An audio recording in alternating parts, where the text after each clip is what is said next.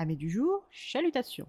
Pour les petits nouveaux, moi c'est Sekhmet et je vous souhaite la bienvenue dans mon podcast littéraire. Dans mon émission, je vais tenter trois fois par semaine de vous donner envie de découvrir des livres de tout poil, récents et moins récents. Alors, si ça vous tente, c'est par ici la suite. Aujourd'hui, je vais vous présenter La Société protectrice des kaijus de John Scalzi, publié aux éditions La Talente. Dans ce roman de science-fiction, nous allons rencontrer Jamie Gray. Il préparait son doctorat avec pour thèse la littérature utopique et dystopique quand, en faisant le bilan pré-trentenaire, il décide de se lancer dans une start-up de livraison appelée Bunbuff. Nous sommes à New York en 2020. La pandémie du Covid-19 n'a pas encore paralysé la ville et pour son entretien des six mois, il espère prouver à son patron Rob Saunders qu'il a sa place au sein de cette entreprise et en plus qu'il a les capacités d'être un moteur d'évolution.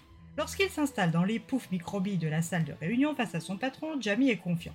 Il entame son speech par sa stratégie de fidélisation des restaurants les plus demandés par les clients en leur demandant des exclusivités. Pour ce faire, il va falloir rogner sur les marges, mais les bénéfices seront conséquents. Deuxième levée, l'augmentation de la commission aux livreurs. Avec le confinement tout proche, c'est la clé de la réussite et du développement. Monsieur Sanders écoute attentivement Jamie, lui prend son idée et vire Jamie sans lui offrir mieux qu'une place de livreur. Jamie commence par jurer qu'il ne s'abaissera pas à ça. Lorsque le soir, du retour dans son tout petit appartement qu'il loue avec un couple d'amis Brent et Laert, tous deux intermittents du spectacle, et Reba qui a tout plaqué, ne laissant derrière elle qu'un mois de loyer, Jamie se dit que si aucun d'eux ne veut finir à la rue pendant le confinement, il va devoir faire des livraisons pour ce saligo de Sanders. Le confinement est décrété et depuis quelques mois, Jamie livre des repas au coin de la ville quand il tombe sur Tom Stevens. Ce jeune homme vit dans un appartement spacieux et luxueux et reconnaît Jamie. Jamie se concentre pour que sa mémoire ressorte le plus rapidement possible tous les souvenirs qu'il a de Tom. Tom sortait avec la meilleure amie de son colocataire d'université avant de prendre une autre voie d'études, celle du commerce. Tom apprécie que Jamie se rappelle de lui ainsi que de leurs interactions en soirée.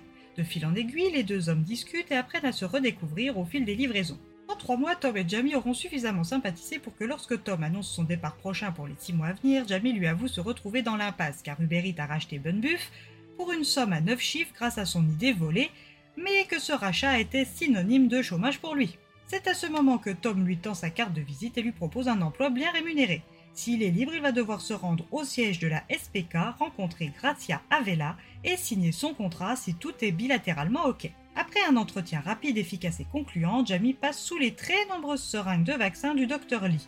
Une fois son programme vaccinal remis à jour et complété, Jamie retourne auprès d'Avella signer son contrat. Tous ses problèmes de loyer, de prêt étudiant sont réglés. Seule restriction, il ne doit pas parler de son travail sous aucun prétexte et à qui que ce soit en dehors des membres de la SPK. Le jour du départ a sonné. À l'aéroport, il fait la rencontre des trois autres nouveaux.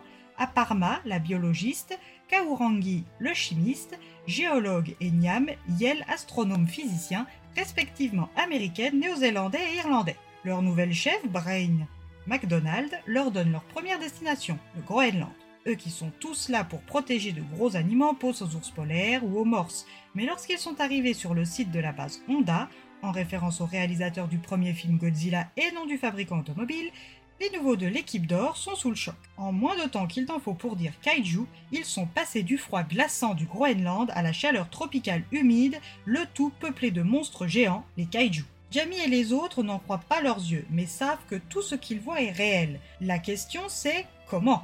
Tom leur explique que lorsque les premiers tests nucléaires ont commencé, ces derniers ont ouvert des passages entre notre Terre et la leur, qui soit dit en passant est la même à quelques différences près. Les deux terres coexistent parallèlement, mais comme les kaijus sont sensibles et très réactifs à l'énergie nucléaire, les essais de notre côté les ont attirés et depuis la SPK étudie cette autre terre avec l'aide de mécènes plus ou moins intéressés et avides de richesses potentiellement hébergées de ce côté. Le but est donc d'étudier, de cartographier, de protéger ce monde, du moins en théorie. Jamie, qui est là en tant que mule porteuse, va-t-il trouver sa place parmi cette communauté scientifique? Les raisons officielles de la présence des hommes de la SPK sont-elles les seules? Ou de plus abjects objectifs sont-ils en cours de réalisation? À vous de le découvrir auprès de l'équipe d'or.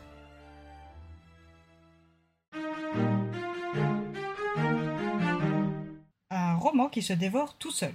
Je l'ai commencé et dû m'autodiscipliner pour m'arrêter tant l'envie de savoir était forte. J'ai apprécié cette lecture du genre science-fiction et j'ai hâte de poursuivre avec un autre titre de l'auteur disponible. Et eh bien voilà, j'en ai fini pour aujourd'hui. J'espère que cet épisode vous aura plu et vous aura donné des nouvelles idées de lecture.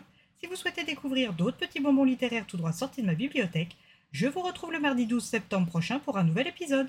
Et si d'ici là je vous manque de trop, N'hésitez pas à me rejoindre sur mon compte Instagram, les lectures de Sekhmet. Sur ce, chalut les amis, et à la prochaine Thank you.